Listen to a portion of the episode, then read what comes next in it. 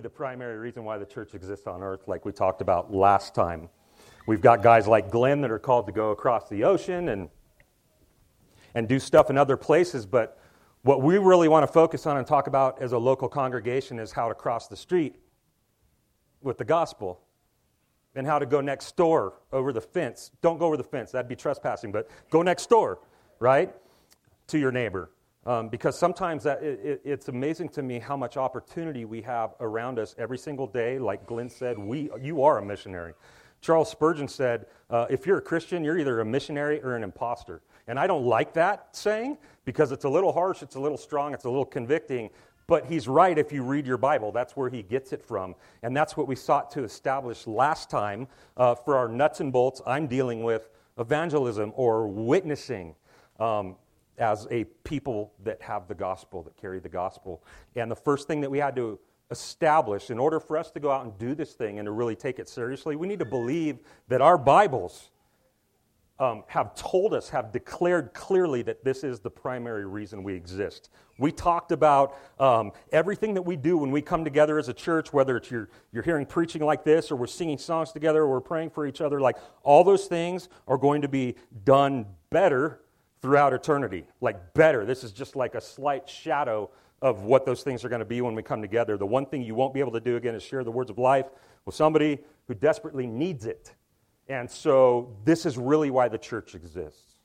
And uh, I, I, think my family's here, which is what's up, guys? This is the first time I've seen my family. They just came in from Texas, like probably at four in the morning. So um, it, it, it, this is kind of interesting. I'll, I'll, I'll, I'll do my sharing time. He calls yesterday at like one, and he's like, "Dude, like we're at the airport. Uh, we were just taking off, and the engine blew up. Like, like it caught fire. Fire trucks came out, and had to put, and they had to do like emergency brakes to keep from going off the runway. And, and it was like, thank you, Lord, that it happened then when it was on the ground, right? But the bummer for them is that they had to sit in the airport and go through lines of a gazillion people and try to find another flight out here. So I'm glad you made it. I'll talk to you afterward. We are a missional people as the people of God. I know that's kind of a buzzword. I know it's a, a kind of a word that got popular in the early 2000s, missional. I still think it's one of the greatest words we have. A missional people. It, it, it, it, it describes, it implies purpose and meaning and intention and even urgency. Like we're on a mission, right? So there should be a little bit of urgency that comes with that. And so, what I want to talk about a little bit today is how being a missional people informs and shapes our gospel disposition toward the outsider toward the believer. There are most definitely things that we are going for at the door as a gospel proclaiming people, and there are definitely things that we are not. So, we're going to talk a little bit about strategy and a little bit about method, which I don't think are bad words in the church. I, we'll go into that. Um, now, what we do know is that the true church of God is made up of believers that do specific things like we do when we gather that are directed to believers. They're not for non-believers, they're for believers, right? Acts 2:42 is where you will basically find that list. We devote ourselves to what we're doing right now to the apostles' teaching, right? To the scriptures.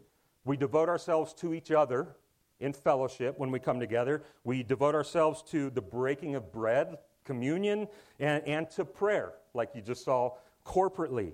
And, and, and then there's the way that we do these things, right? So we have these prescriptions that the church does, and, and then the Bible is actually silent, silent or quiet on the ways that we can actually do these things, which, which is why this morning you could walk into 10 different churches, seeing them do the same things in a completely different way. They will look completely different from each other because we have, we have room in which we approach these things or carry these things out, which is the method or the mode. Okay? And, and, and, the method or the mode says a lot about the gathered people towards those that we want to see assimilated or converted, for a better word. Some may say, well, you just said that the church is for and about believers, and, and that's, that's true. The gathered church is centered around things that believers do and believers need and that we benefit from, but it's also a testimony to outsiders who stumble in from time to time right? Or, or better yet, who are invited in. or welcomed in. Now, many would object that what I'm describing right here, maybe, is seeker sensitive or attractional. And I just want to let you guys know before we start that there is good attractional and there is bad attractional. And it's really this simple. Good attractional is, is, is doing things to take people to Jesus. Bad attractional is doing things to take people to themselves or to their church so that it gets bigger and funner and more exciting, right? That's kind of the, dif- the, the, difference between the two. So there is good and bad. And some of you might say, well, this is all, this is all good and whatnot, but is it biblical? I'm glad you asked. Yes, it is. It, it, it, is, it is biblical. Uh, 1 Corinthians chapter 14, if, you, if you're familiar with 12, 13, 14, we all, we all kind of like those chapters because they deal with spiritual gifts in the church. And they're kind of funky, and there's a lot of mystery, and there's a lot of debate over what goes on in those chapters. You've got speaking in tongues and just bizarre stuff. But when you get to chapter 14, Paul's mostly talking about the mode in which they do church when the believers gather, and it has to do with tongues. Because in Corinth, you, it was the crossroads of the world. So you had all kinds of people from all corners of the earth um, emerging in this one place. So people are speaking different languages, even in church services. So we've got known tongues, but I believe, and we're not going to go into this, that he's actually also talking about unknown tongues, or what you and I would call prayer language there. And it was a thing that they elevated and made a big deal in their worship services. And, and then he goes into like, hey, you guys need to like, you can only do this if you've got someone to interpret and this and that. And, and the reason is because if an unbeliever or an outsider, he says, walks in and you guys are speaking gibberish, just being a bunch of crazies, like it's not going to do that person any good. Therefore, prophesy, which means to bring forth the, oracle, the oracles of God in a way that people can actually understand and meet Jesus, right? Rather than come together and, and speak a bunch of weirdness into the air. All right? And so that's basically his conclusion there. Is he being attractional by doing that? By thinking of the outsider, by thinking of the unbeliever who will come into what the church does? Paul's probably right. We're probably wrong, and he's probably right. He, he, he wants us to be mindful of people coming in, even though what we're actually centering everything around are things for believers in the church. Does that make sense? All right, I took way too long on that. Um, in, in other words, the way that we do church matters. Like, Paul thought that. The way that we do church matters. And so we're going to talk missional strategy this morning or gospel disposition. Our text is going to be 1 Corinthians chapter 9. I know you got your weapons, so get over there.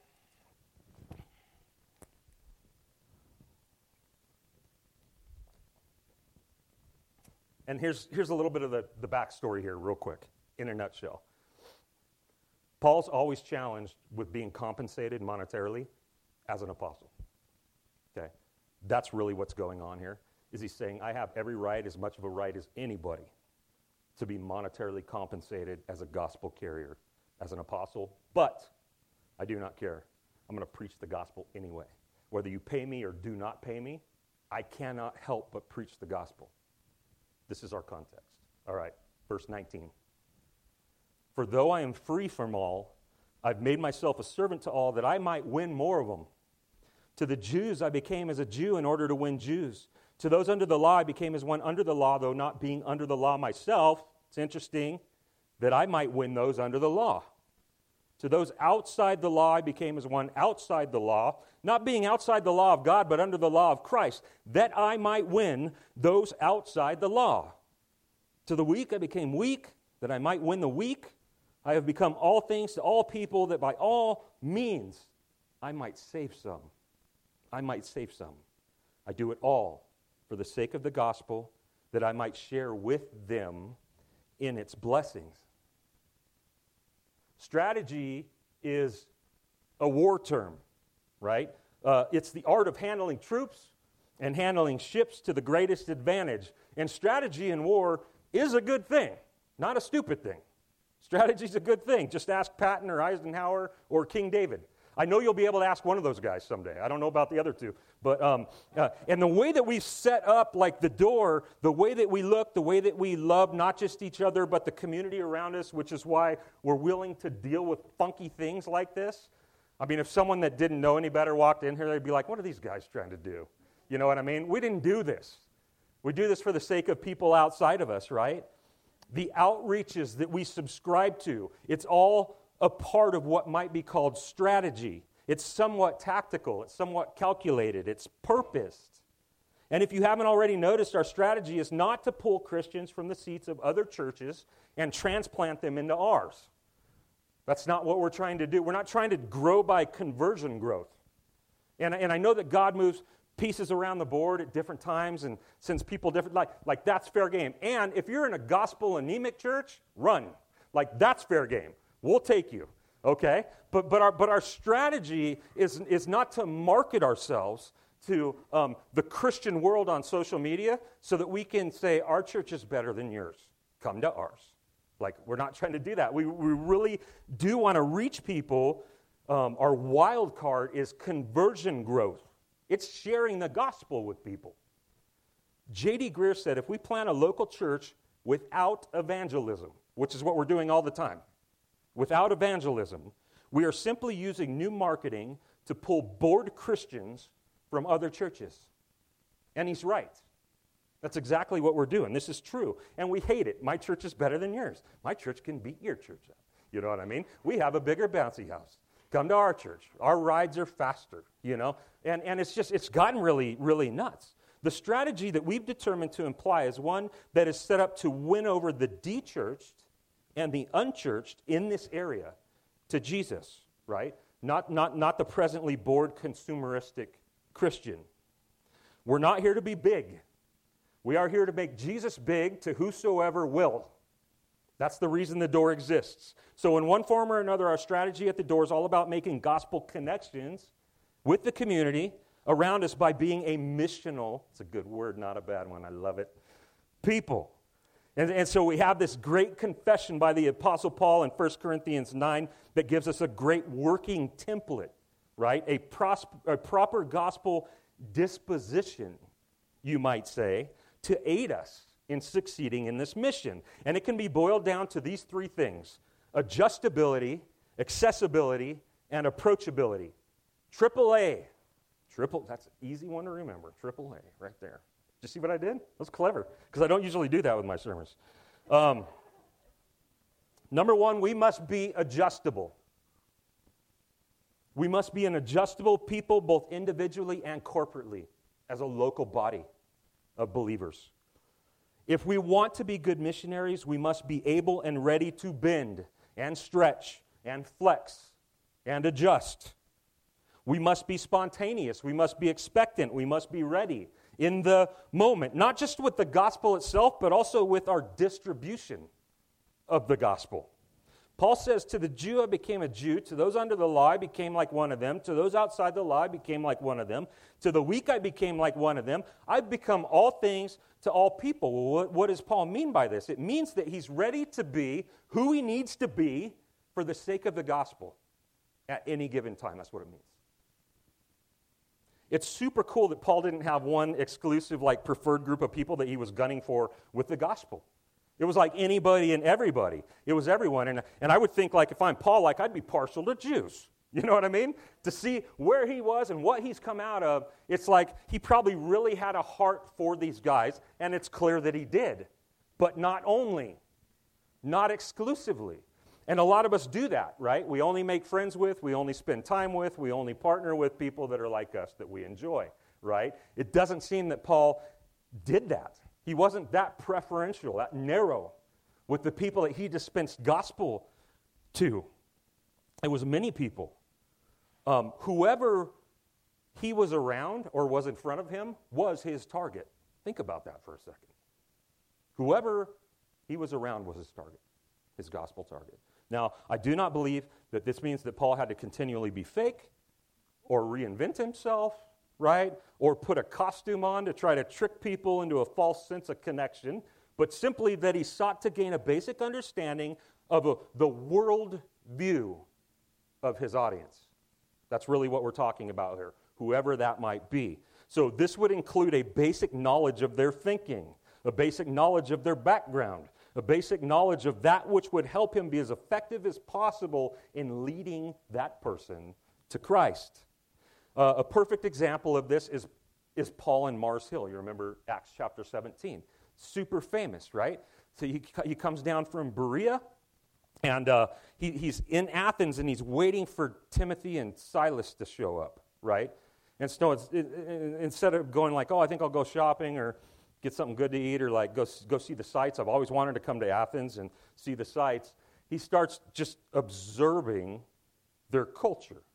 He starts observing the way that these people live around him. And what he realizes right away is that they're a super religious people, right?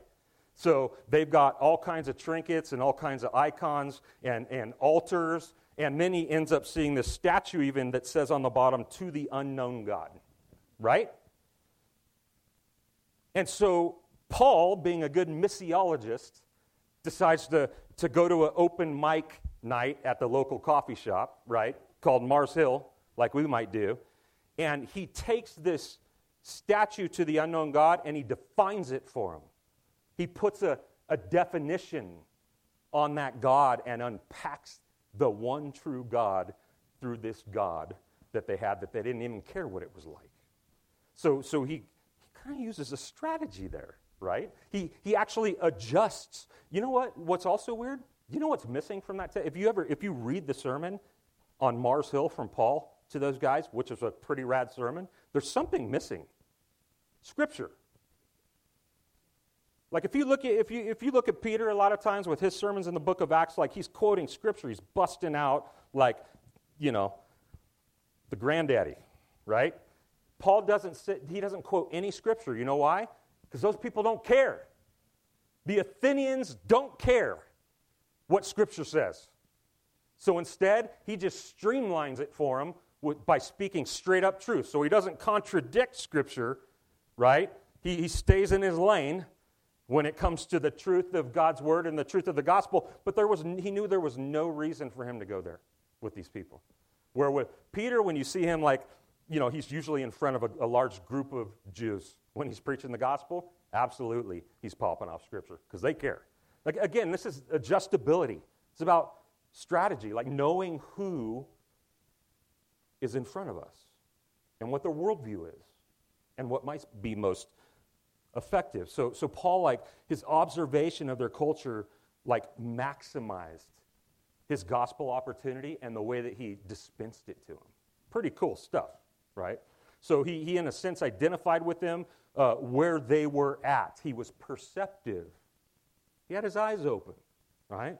He found a point of interest of, or, or a connection with the native thinking and philosophy in order to introduce them to Jesus. That's pretty rad. He adapted his gospel approach. So Paul was adjustable to those he found himself in front of so that, why?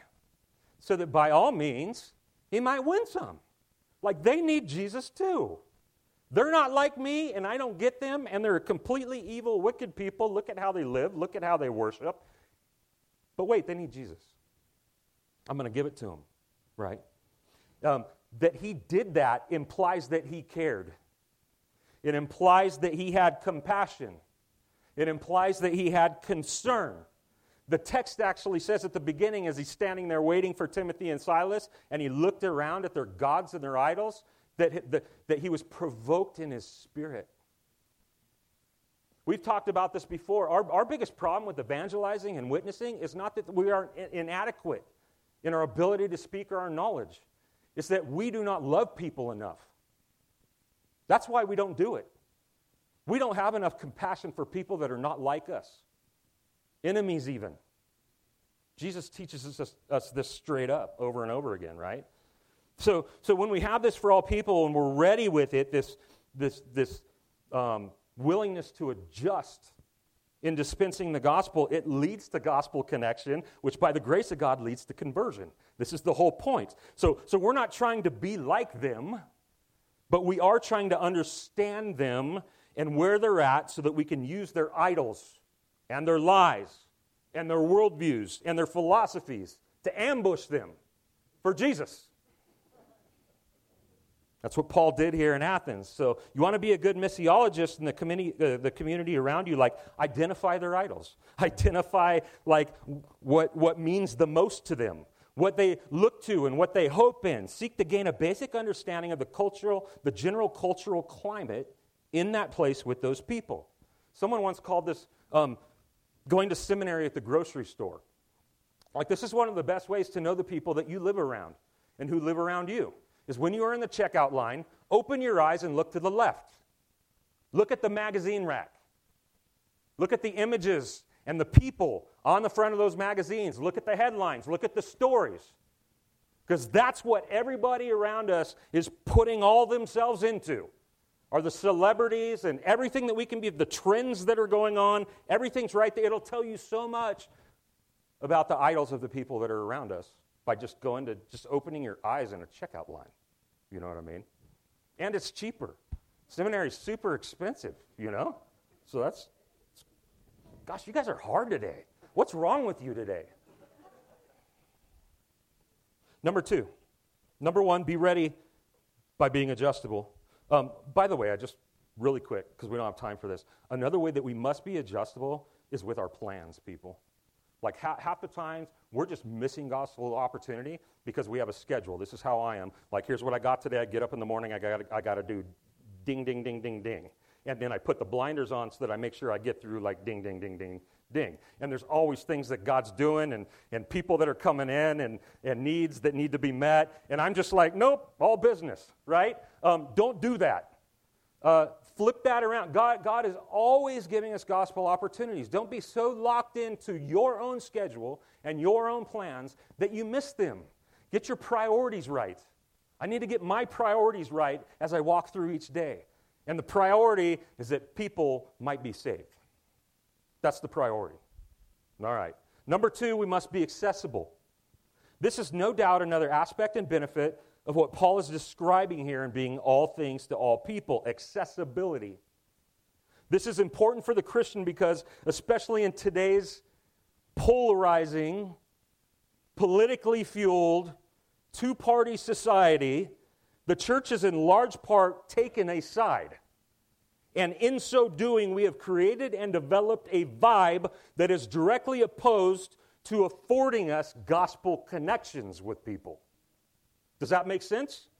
It's killed our accessibility, right? We have entered a fight that removes us from accessing all people and from them being able to, or even wanting to, access us as Christians.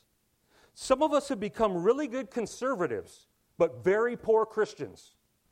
Some of us have become very good Republicans, but very poor ministers of reconciliation. We have, in large part, canceled sinners, which flies in the face of why Jesus came in the first place.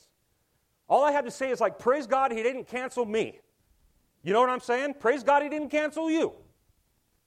Like, He had every reason to. When I look back at who I was and how I thought and how I lived and, and even my heart towards him, I like, like, how in the world did he allow me to walk the earth without lightning bolts? You know what I'm saying? Like, why didn't he crush me? Not only did he not cancel and crush me, he sent his son for me.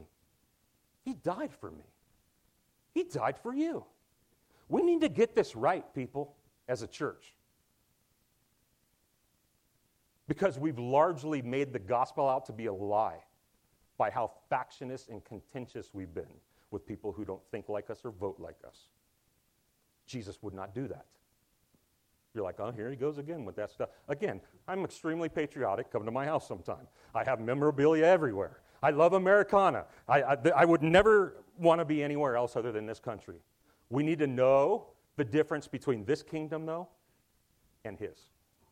And a lot of us don't know it anymore. We've blurred the lines. They're not the same. All right. Shut up, David. In large part, many Christians have become moat builders instead of bridge builders. And Paul would say, quit it because it kills our access. It kills access.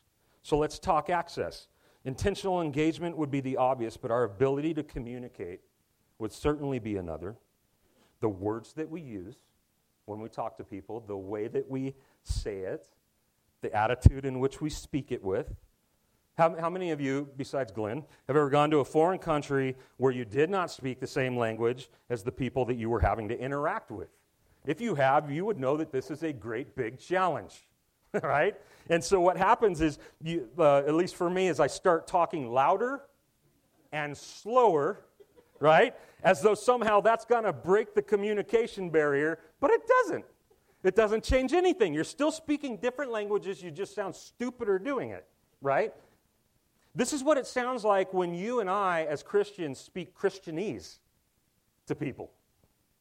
Oh, it makes me cringe sometimes when I hear this. Our silly little phrases, our silly little sayings that they know nothing about. Or, or we want to sound really intelligent because everyone has an understanding that if you're Christian, you've just checked your head at the door. You're just a big dummy, right? And so sometimes we'll go in trying to sound smart and intelligent, and we go like heady on people as if everybody's a, a bunch of natural born Bible scholars, right? And it doesn't work that way. Paul, Paul used no scripture here again when he unpacked his gospel to the Athenians. What Paul did in Athens w- with his message was made his message accessible to them by speaking to them on their terms in a way that they could understand it. We can and should speak gospel truth using everyday language. This is one of the reasons we don't use the King James. We'll get asked that sometimes. Why don't you guys use the real Bible? You know what I mean? Why don't you guys use King James? Well, because we, I wasn't born in Middle Earth, and neither were you. You know what I'm saying? Like we haven't spoke that kind of English in centuries. Why in the world am I going to speak that way to somebody? You know what I mean? This isn't Lord of the Rings. You know? Uh, no, I want, I want a Bible that kind of like somewhat represents like the way that we actually talk with each other. Our, our goal is to have people understand the words of life, not baffle them with our intelligence through an unintelligible words. This is even what we attempt to do here as pastors. This may sound a shock, like a shock to you guys, but we're not completely dumb. Thank you, Janet. We're not, we're not completely uneducated, even though we are uneducated. Like we have come out of churches where we can spar with Greek and we can spar with Hebrew and we can spar with parsing tenses as good as anybody else. But it doesn't matter anymore. We finally came to a point where it's like this stuff has no value when it comes to bringing the common, normal, everyday person to Jesus. Check out what Luther, this is, this is fantastic. Check this out. Luther said this When I preach, I don't look to the doctors and the magistrates, of whom there's about 40 in this church. I have an eye to the many young people, the children, the servants, of whom there are more than 2,000, almost as big as the door. I preach to these, addressing myself to their needs. If other people don't want to listen to this approach, they can always walk out.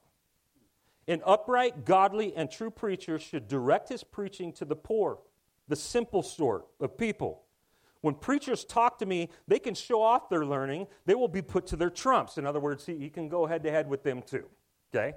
But to sprinkle Hebrew and Greek and Latin in their public sermons suggests that they are merely showing off. And it's true. I've sat in those churches and I've tried to be that guy. And that's all I was doing. Merely showing off. This not only applies in our preaching, it also holds true with sharing the gospel. I mean, I'm quite certain Jesus could have showed off more than anybody when it came to like higher knowledge and communication, like being dignified with his communication skills. But, but instead, we find Jesus to be a master at putting the cookies on the bottom shelf. You know what I'm saying? Like for everybody with, with simple, accessible analogies, metaphors, parables, having to do with everyday things like fishing and farming and weather and oil and sheep, right? Almost like he's talking to children. He was a master, a master storyteller, and for what? Accessibility. So that anyone, anywhere could grab hold of what it is he was saying and take it home with them. That's why. Once we've shared with someone, we don't want them to walk away impressed with our knowledge and our ability to speak. We want them to walk away impressed with Jesus. So we make him as accessible as we possibly can when we talk to people. Right? Paul did this. Not only do we need to be accessible to them, well, here's the hard part. That wasn't the hard part. Here's the hard part. We not only need to be accessible to them, we need to be willing to access them. We need to be willing to access them. Oh, how bad are some of us at this? Some of us have been in those churches or, or, been told by our parents, like, those are the baddies, and you stay away from the baddies, and we build this nice little fortress where we can all hide, you know, and wait for Jesus to come and get us. Um, no, no, no, no. We are to live intentionally. We are to actually, as the people of God, with the gospel of God, go on offense. Willing to go where they are, where they are. Show up where they congregate. Again, Paul, Mars Hill. Go read it. Uh, even better, Jesus. John chapter 4, Samaria. We all know this story. I mean, there was a border there that Jews did not cross because those people were so disgusting and so below them. And Jesus walks up to that border with his disciples and then steps over it. And they're like, What are we doing? And he's like, I got, I got things to do, man. And he goes to this well where he finds a Samaritan woman. That's also a no no. Jewish man, Samaritan woman alone. You just don't do that. You just don't do that, right? And then he gives her real water, right? He, he went to places he wasn't supposed to go, to people he wasn't supposed to go to, to give them something they did not deserve. How are we doing? Right? How are we doing? Um, some of you like to go to concerts. There's a ton of free concerts right now. A lot of you have been hitting them all, taking advantage of them. What a great place for opportunity, for gospel opportunity, for rubbing elbows with people you otherwise wouldn't. Fantastic. Rodeos. Some of you go bowling. Some of you go to races. Me and my wife like uh, garage sales, you know, and we meet a lot of people in the community just by going to garage sales. Campsites. A lot of people recreate and camp at campsites. You know, they're not all, all Christians. Like, whatever it is, like, like, be ready. This is part of the reason why I enjoy my cigars, and I'll go to a place in town that has campfires so that people can stand around and smoke their cigars. Do you know what happens around campfires? It doesn't matter who you are or what your background is, if you're both standing next to a fire and you've got some kind of a common vehicle, you, you, you well get in the car and drive. There will be a conversation.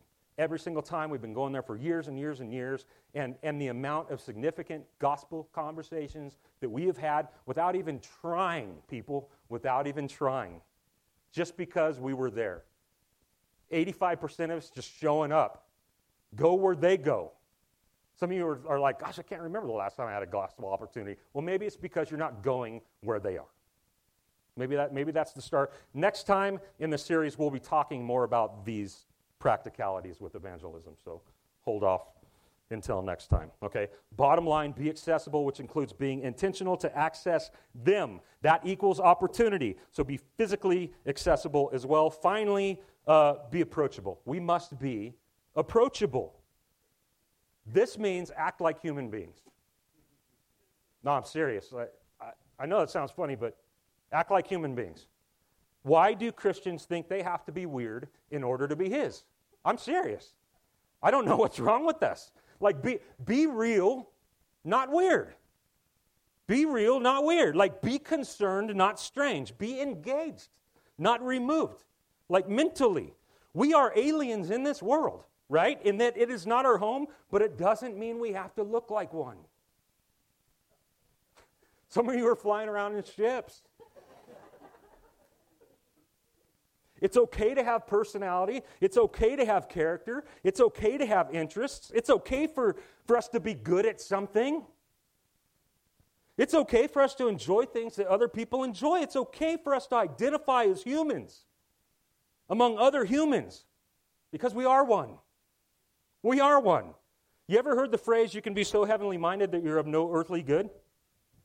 It's a, uh, it's a flawed statement, but at the same time, it's a true one. It's a true one. We must remember that while we're not of this world, what's the other half of that verse? We are still in it. We are still in it. And for what?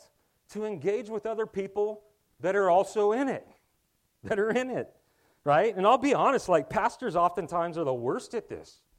You know, like there, there seems to be this unspoken dress code for pastors that can be summed up in one word boring. You know what I mean? Like, like, it, like it, it's, I don't know who made it up that we have to look like we work on the 47th floor of a high rise on Wall Street in order to be a pastor. I don't know where that came from. Like, like sometimes it's even something as seemingly stupid and insignificant as our presentation that will say to somebody, You're not like me, and I'm not like you.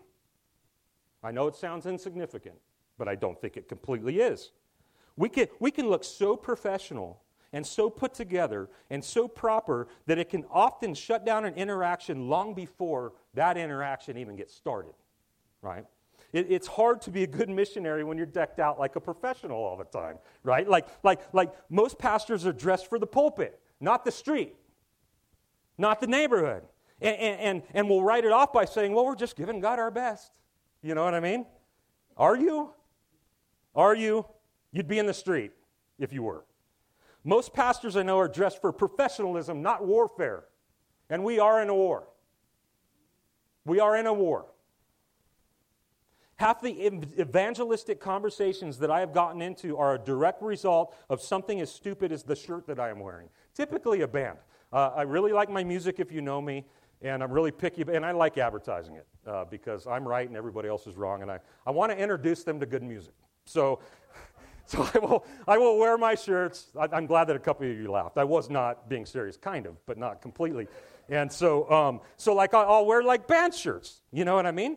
Uh, out into public, and once in a while, someone will like the same band and be like, "Dude, that, like, like, you know," and then and then we're like off and running. Like half of my gospel conversations have come from something that has not even anything to do with the gospel right? Just by being a human being. I've had more gospel opportunities, more gospel conversations, more people willing to talk to me about Jesus because I wear vans and have a couple tattoos and listen to the Ramones. And I'm serious. And I don't recommend like get tattoos so that you can be a better evangelist, but you should be listening to the Ramones. Okay. If you're wearing Christian apparel, or something uh, or, or, or smothering your car in Christian bumper stickers, or decorating your front lawn with Christian yard signs that tell the world hell is hot and they're probably going there, you just might have a good chance of the whole thing having an adverse effect on you. You know what I'm saying? Like the opposite might happen.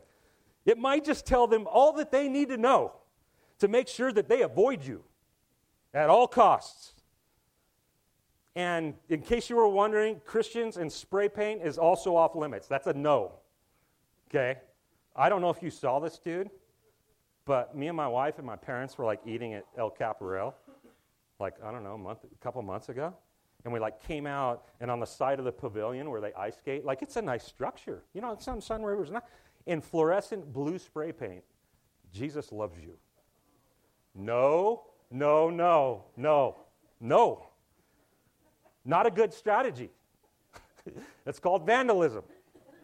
It's not a good tactic. And this dude like went on to he was like a serial spray painter. Like this dude went on to like tag like a bunch of stuff. And it's like, can we please get this guy? And then I'm thinking like when we get him, can he please not have a door shirt on, right? Like like which which one of you is it? Is like what I started to think because some of you guys are crazy, you know?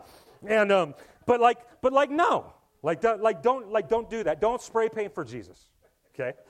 Don't do it especially with like fluorescent blue. It's just weird. Think about ways that you can maximize opportunity rather than lessen it.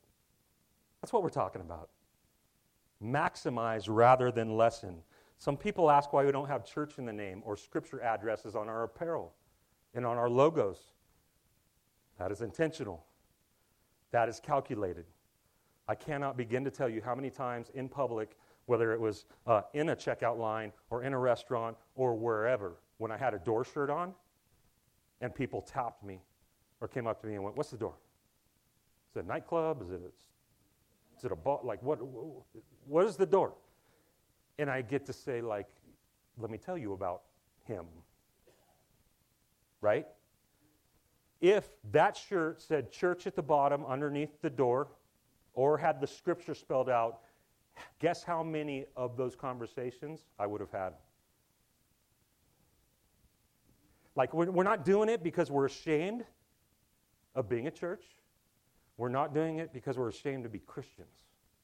We're doing it because we actually want more opportunity to share everything with people. It's on purpose. So get off our backs. Think about ways you can maximize opportunity rather than lessen it. Um, please understand, in closing, like, I'm not saying that we should all go out and try to be as cool as we can possibly be so that people will like God. That's, that's not at all what I'm arguing for. I am saying be you. Be who God has made you.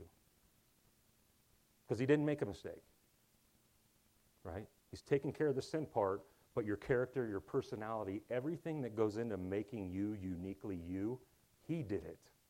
Stop trying to erase it. Don't be a poser for God. Don't be like the Pharisees, right? Because, because all that their exterior paint job ever did was say, I'm better than you. That's all it did. When we take, when we take down even the basic barriers of Christian virtue signaling by and through our appearance and our presentation, it's amazing what kind of opportunities you might start having. Right? Be approachable, approachable, not polarizing. Jesus teaches this best in how he chose to come. I spoke about this a few weeks ago. I just want to, this is worth saying it. Isaiah 53, verse 2. Crazy. Isaiah 53, verse 2. He had no form or majesty that we should look at him, no beauty that we should desire him. What does that mean? I mean, we all know that he, he could have come due to being God, right? Like as, ab, as an absolute standout, as an absolute professional, proper, dressed to the nines, clearly in a league of his own, dress code that said, this is what sinlessness looks like. Like he could have came with that dress code, right? But he didn't. He didn't. He blew minds because he appeared to be your everyday guy, just like everybody else, even though he was completely otherworldly. Completely otherworldly. And everyone around him just like scratched their heads in mystery and curiosity because he didn't lead with the religious leader look of the day. He blew minds everywhere he went because he looked so average. Average. And in doing so, he baffled their perceptions of what someone like him was supposed to look like because what came out of him was so insanely extraordinary. It blew minds. Why did he do it? To win the commoner, to win the nobody, to win the human. So he came like one. When it comes to being approachable, know that you're not going to get points with God for looking weird or being weird or trying to go out of your way to appear spiritual in front of people or by filling the back of your car with as many Christian bumper stickers as you possibly can, or by speaking Christianese to people, or even by praying really obviously or loud in the middle of a crowded restaurant. Be real, not weird. That will make you approachable. Be who God has made you. All right. It's helpful to us in our God given mission on earth to have a disposition of these things uh, to, to approach our mission field every day by intentionally being uh, adjustable, accessible, and approachable. Why? So that by all means we might save some. This is the name of the game, guys. This is why we exist. This is why we're here, right? At the end of the day, remember this as we look at the table, all right? We got, by the way, it's going to be tight, so I don't know if you guys want to try to do some kind of synchronization of uh, go the same direction is what I'm trying to say. but think about this as we come to the table. The only reason that you and I are here and have what we have is because Jesus, God the Son, made himself adjustable, approachable, and accessible. It's the only reason why. And his adjustment wasn't small, it was major. Just go read Philippians chapter 2. Major. What he gave up to come and be one of us. Why? So that we can have access to him. And he came like he did, like one of us, so that we would actually approach him, right? That's what this is all about. The table screams this from Jesus to you and me, right? So let's be like him. Thank you, Lord, for uh, challenges. I pray that we would um, have more and more of your Son each day as we walk through this earth, that we would absorb and believe more of your word that you have preserved for us and gifted us with. And uh, I pray that we would live with urgency. But most of all, God, we raise hands today and we thank you and we worship you and we praise you because you have finished all things that needed to be finished on our behalf. I thank you that it was your blood and not mine. I thank you that it was your body and not mine. And I thank you that your life was completely sinless, which now allows me to be. We thank you for accomplishing all things for your church, and I pray that we would have hearts to go out and to continue that succession of gift of life through gospel proclamation to other people, even people that don't deserve it. And we ask it in your name. Amen.